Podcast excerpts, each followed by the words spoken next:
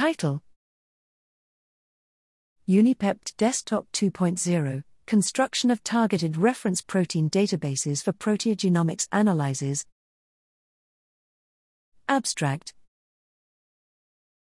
Unipept Desktop 2.0 is the most recent iteration of the Unipept Desktop tool that adds support for the analysis of proteogenomics datasets.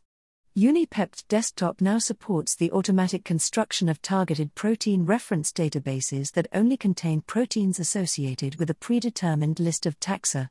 This improves both the taxonomic and functional resolution of a metaproteomic analysis and yields several technical advantages.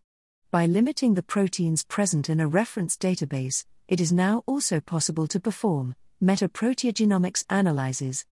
Since the protein reference database now lives on the user's local machine, they have complete control over the database used during an analysis.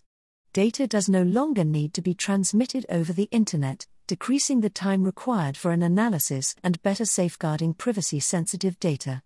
As a proof of concept, we present a case study in which a human gut metaproteome dataset is analyzed with Unipept Desktop 2.0 using different targeted databases based on matched 16S RNA gene sequencing data.